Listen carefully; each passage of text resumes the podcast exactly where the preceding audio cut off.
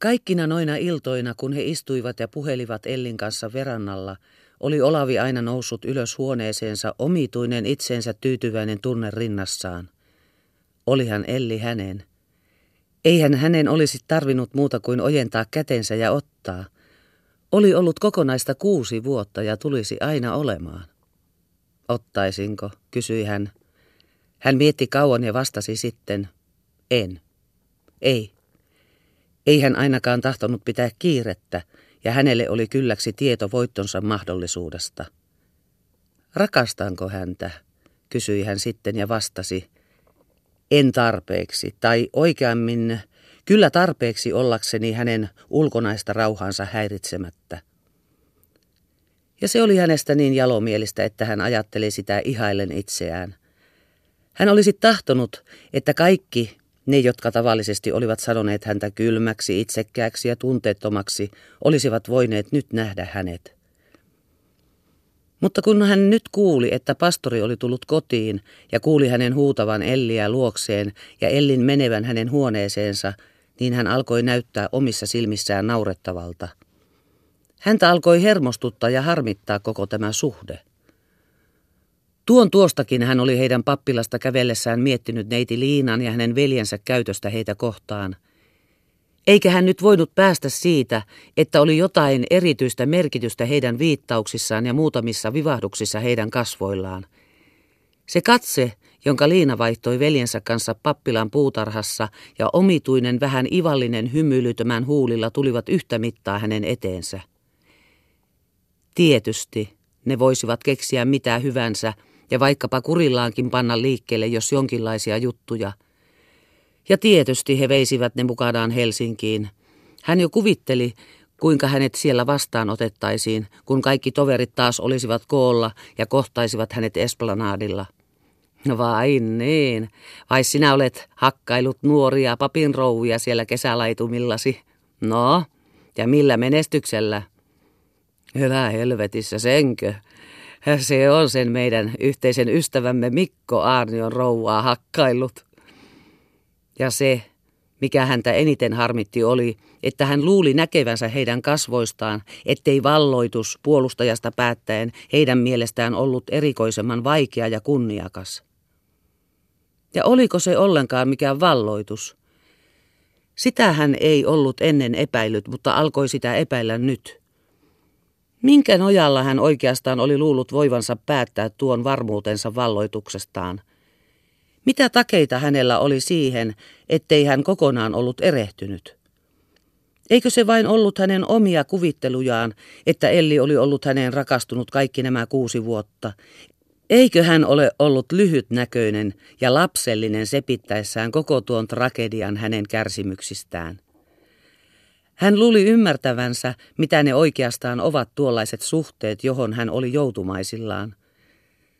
Saattaahan olla, ettei Elli ole niin onnellinen kuin tahtoisi olevansa, ja että hän luulee kaipaavansa tuota jotain parempaa, jota kaikki naineet naiset, varsinkin lapsettomat, kaipaavat. Mutta siinä onnettomuudessa on huvinsakin, ja aina pieni uutuutensa, varsinkin kun saapi valoisina kesäöinä puhua siitä jonkun kanssa, joka viitsii kuunnella. Ja mikä tyydytys itse rakkaudelle saada seuralaisekseen joku, joka on vähän erikoisempi, kun muut saavat tyytyä kansakoulun opettajiin. Mutta sitä edemmän meneminen, valtavan tunteen tunnustaminen ja sen vietäväksi antautuminen, se ei tietysti voisi tulla kysymykseenkään. Minä tahtoisin nähdä, sanoi hän itselleen ja hymähti ivallisesti, mikä kauhistus ja siveellinen loukkautumus kuvastuisi hänen kasvoillaan, jos minä tahtoisin kehittää suhdetta edemmäksi, odottaisin jotain tai vaatisin jotain. Mutta mitä te ajattelette minusta? Tai sitten sitä vanhaa ruikutusta. Hänhän ei ole vapaa, hänenhän täytyisi pettää, valehdella, teeskennellä, hän ei voisi katsoa rehellisiä ihmisiä silmiin ja niin edelleen. Ja kuta enemmän hän ajatteli asemataan, sitä naurettavammalta se hänestä alkoi näyttää. Mitä kaikkea olikaan puhuttu näinä päivinä, vaivuttu kaikenlaisiin helliin tunnelmiin, istuttu yöt pitkät kahden kesken ja katseltu maisemia ja auringon laskuja ja nousuja miehen poissa ollessa. Ja sitten tulee mies kotiin. Tulee se kaiken kiusan syy ja kaiken onnettomuuden alku, kutsuu luokseen ja saa arvattavasti suudelman vahingon palkkioksi. Minä olen narri. Yksi maailman kaikkein suurimpia narreja. Ja hän paiskautui vuoteeseensa. Mutta vaikka hän koetti, ei hän kuitenkaan voinut pidättyä väijyen kuuntelemasta pienintäkin risahdusta alikerrasta. Hän näki hänet tämänpäiväisessä somassa puvussaan, ja hänelle tuli hurja halu ryöstää hänet itselleen, ottaa omakseen hänet, joka oikeastaan oli hänen omaisuutensa. Silloin tällöin hän oli sieltä erottavinaan puhelua, milloin pastorin, milloin Ellin. Hän jo nousi ylös vuoteestaan, hiipi ovensa luo, avasi sen ja koetti kuunnella vieläkin tarkemmin. Mutta silloin hän suuttui itseensä. Olenko minä aivan hullu? Mitä minä ajattelen? Olenko kadottanut järkeni? Vai olenko ehkä mustasukkainen? Kenelle? Mikolleko? Tämä oli hänestä jo liiaksi naurettavaa. Hänkö, joka... Hänkö, mustasukkainen sellaiselle? Hän naurahti ylenkatseellisesti, kirosi hermojaan ja nakkasi he taas vuoteeseensa. Mutta hän ei sittenkään saanut unta silmiinsä eikä Elliä pois mielestään. Ne kuvat, jotka yhtä mittaa syntyivät ja vaihtelivat hänen mielessään, olivat kuin yöllisiä itikoita, jotka aina ovat korvan kuuluvilla, mutta joita ei koskaan saa oikein käsiinsä eikä luotaan karkoitetuiksi. Jos yksi loittonee, kuuluu toinen jo lähenevän. Yö oli jo kulunut yli puolen, huone alkoi valkenemistaan valjeta, ja hän loikoi yhä käsivarsi pään alla ja silmät kattoon tuijottaen. Vähitellen alkoi hänestä kuitenkin näyttää siltä, kuin hänen äskeiset päätelmänsä Ellin tunteista sentään olisivat olleet väärät. Se ei ehkä sittenkään ollut tavallista naisen turhamaisuutta. Kuka tietää, mihin saakka sen tunteet jo ovat kehittyneet, ja voihan olla, että hän jo aikoja sitten on elänyt hänestä erillään. Hän rakastaa minua, ja mahdotontahan olisi, että hän voisi minut pettää. Ja hän alkoi kuvitella, että Elli on hiipinyt pois huoneesta, mennyt ulos ja nojautunut puutarhan aitaa vasten, josta hän nyt katselee ulos järvelle ja odottaa, että minä hänet siellä näkisin. Hänen naisellinen vaistonsa on sanova sen hänelle. Hän oli jo melkein kuulevinaan liikettä ulkoa, hän pidätteli he kauan, eikä olisi tahtonut nousta katsomaan. Mutta hän nousi kuitenkin sanoen syyksi itselleen sen, että hänen täytyy sulkea ikkuna, josta tulee aamukylmää sisään. Päivä jo sarasti, järveltä nouseva usva oli vetäytynyt pitkänä häntänä niitylle ja pelloille ja vaippui metsän rinteessä puiden yli. Mutta pihamaalla ei näkynyt ketään. Aamulla Olavi heräsi siihen, että kuuli narinaa rappusissa ja pastori astui oven täydeltä huoneeseen. Hei vain, huudahti tämä iloisesti ja asettui kädet puuskassa keskelle lattiaa. Täällä se mies vain vielä venyy ja päivä jo kiiluu pitkän kuusen latvassa. Huomenta, huomenta, sanoi Olavi hieroen unta silmistään. Mitäs kuuluu pitäjälle? Eipähän mitään erikoista. Oletko sinä edes uinutkaan, kun en minä ole ollut komentamassa? Olenhan aina välistä. Välistä. Sukkiasiko haikailet? Siin ovat.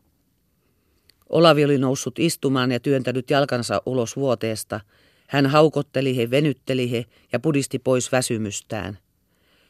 Joko kinkerit ovat loppuneet, kysyi hän. Vielähän niitä on toinenkin viikko minun osakseni. Hän istuutui Olavin keinutuoliin, sytytti paperossin pöydältä ja alkoi laverella asioistaan. Olavi peseytyi, pukeutui ja tarkasteli sillä välin ystäväänsä. Tämä oli niin täydellisesti tyytyväisen ja rauhallisen näköinen, kuin Olavin mielestä voi olla ainoastaan onnellinen aviomies, joka on matkalta palattuaan tavannut talonsa täydessä kunnossa ja hellän vaimonsa vastassaan veräjällä. He menivät yhdessä alas ja tapasivat Ellin aamiaispöydässä odottamassa. Rouva oli Olavin mielestä yhtä tyytyväinen kuin herrakin. Olavi koetti etsiä hämmennystä hänen kasvoissaan, jotain pahan tuulen merkkiä siitä, että mies oli tullut kotiin, mutta hän näytti olevan niin kuin ei olisi mitään muutosta tapahtunut. Melkein oli hän kuin olisi ollut iloisempi ja vapaampi ja jotenkuten kuin turvallisempi. Tavallisesti hän ei ennen ollut koskaan kääntynyt miehensä puoleen, ja jos sanoi jotain, sanoi hän sen syrjittäin. Nyt hän kertoi pastorille heidän heinänteostaan, puhui pappilalaisten käynnistä heillä ja heidän käynnistään pappilassa, josta pastori taas sai aihetta puhua Liinasta ja ehdotella häntä Olaville. Ellikin otti siihen leikkiin osaa. Se oli Olavin mielestä kaikista selvin todistus, että hänen eiliset päätelmänsä sittenkin olivat oikeat ja hänen yöllinen mielentilansa palasi takaisin. Hän tekeytyi jäykäksi ja juhlalliseksi, mietti jotain pistosanaa, jotain purevaa ja pilkallista. Hänen olisi tehnyt mieli sanoa jotain raakaa ja loukkaavaa, mutta kun ei siihen ilmaantunut tilaisuutta, oli hän vaiti, pyysi anteeksi ja nousi ennen muita aamiaispöydästä. Hän ei ole mustasukkainen, sillä hän ei vähäkään hänestä välitä, uskotteli hän itselleen. Hän on vain harmistunut siitä, että oli kuluttanut kokonaisen viikon turhanpäiväisesti ja jättänyt työnsä keskeneräisenä lepäämään. Ja hän vakuutti itselleen olevansa melkein iloinen siitä, että hän näin pian oli saanut luoduksi päältään tunteen, joka ehkä olisi voinut tulla hänelle hankalaksikin. Hän kuuli, että pastori tuolla alhaalla oli kovassa hommassa lähteä heinäniitylle ja että hän kutsui Elliäkin mukaansa kahvineuvojen kanssa. Herra Kalm, huudettiin yhtäkkiä hänen ikkunansa alla. Ettekö tekin tule heinään? Kiitos, mutta ei minulla nyt ole aikaa. Ehkä tulette ainakin päivälleskahvia juomaan. Se on aivan likellä tuossa rantapellon alla. En tiedä, minä tuskin ehdin. Tulkaa nyt vain. Mutta hän oli päättänyt olla menemättä. Itsepintaisesti hän istui pöytänsä ääressä lukien, kirjoittain ja polttaen paperossa ja toisen toisensa perästä. Mutta kerä sydänalassa ei ottanut sulakseen. Jonkun tunnin parin kuluttua hän näki Ellin tulevan takaisin niityltä, kiipeävän aidan yli, kulkevan pellon pienarta ja katoavan tallintaa. Hän kuuli hänen laulahtavan kartanolla ja verannalla, nähtävästi huomiota herättääkseen. Hetken päästä kuului hän nousevan vinnille ja siellä jotain askaroivan.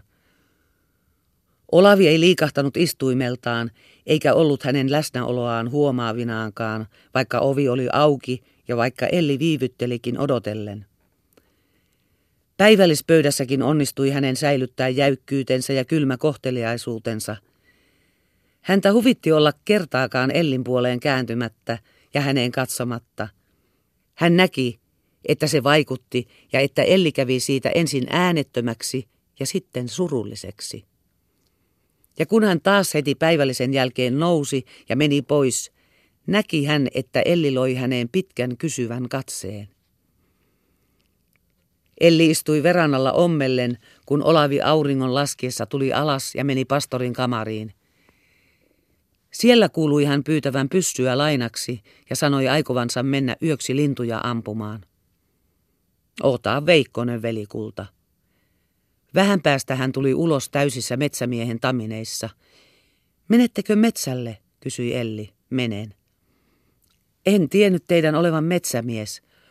Olenhan minä vähän sitä ja tätä. Mutta ettekö tahdo syödä illallista ennen kuin lähdette? Ei kiitoksia. Vaan jos minä panen teille evästä mukaan.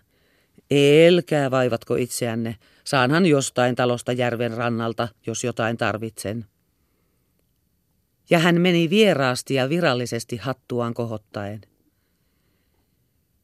Elli jäi katsomaan hänen jälkeensä. Mikä häntä vaivasi? Hän oli ollut niin omituisen jäykkä ja juhlallinen koko päivän. Melkein kuin jostain loukkaantunut. Ei hän tule niitylle, kun pyydän tulemaan, vaivoin vastaa, kun häntä puhuttelen, tuskin on näkevinäänkään. Mutta millä tavalla olisin voinut häntä suututtaa? Hän arveli, otaksui, luuli yhtäkkiä käsittävänsä sen. Mutta eihän hän silloin olisi ollut minulle tyytymätön. Pitäisihän hänen tietää, ettei se ole minun syyni. Ehkei se olekaan mitään, ehkä vain turhia kuvittelen. Hänen olisi tehnyt mieli mennä Olavin jäljestä rantaan, mutta ei uskaltanut. Sen sijaan hän siirtyi veranalta puutarhaan ja istuutui kiikkulaudalle ompelemaan. Siitä näki hän Olavin soutelevan tyyntä lahden pintaa pitkin ja sitten katoavan saarien suojaan.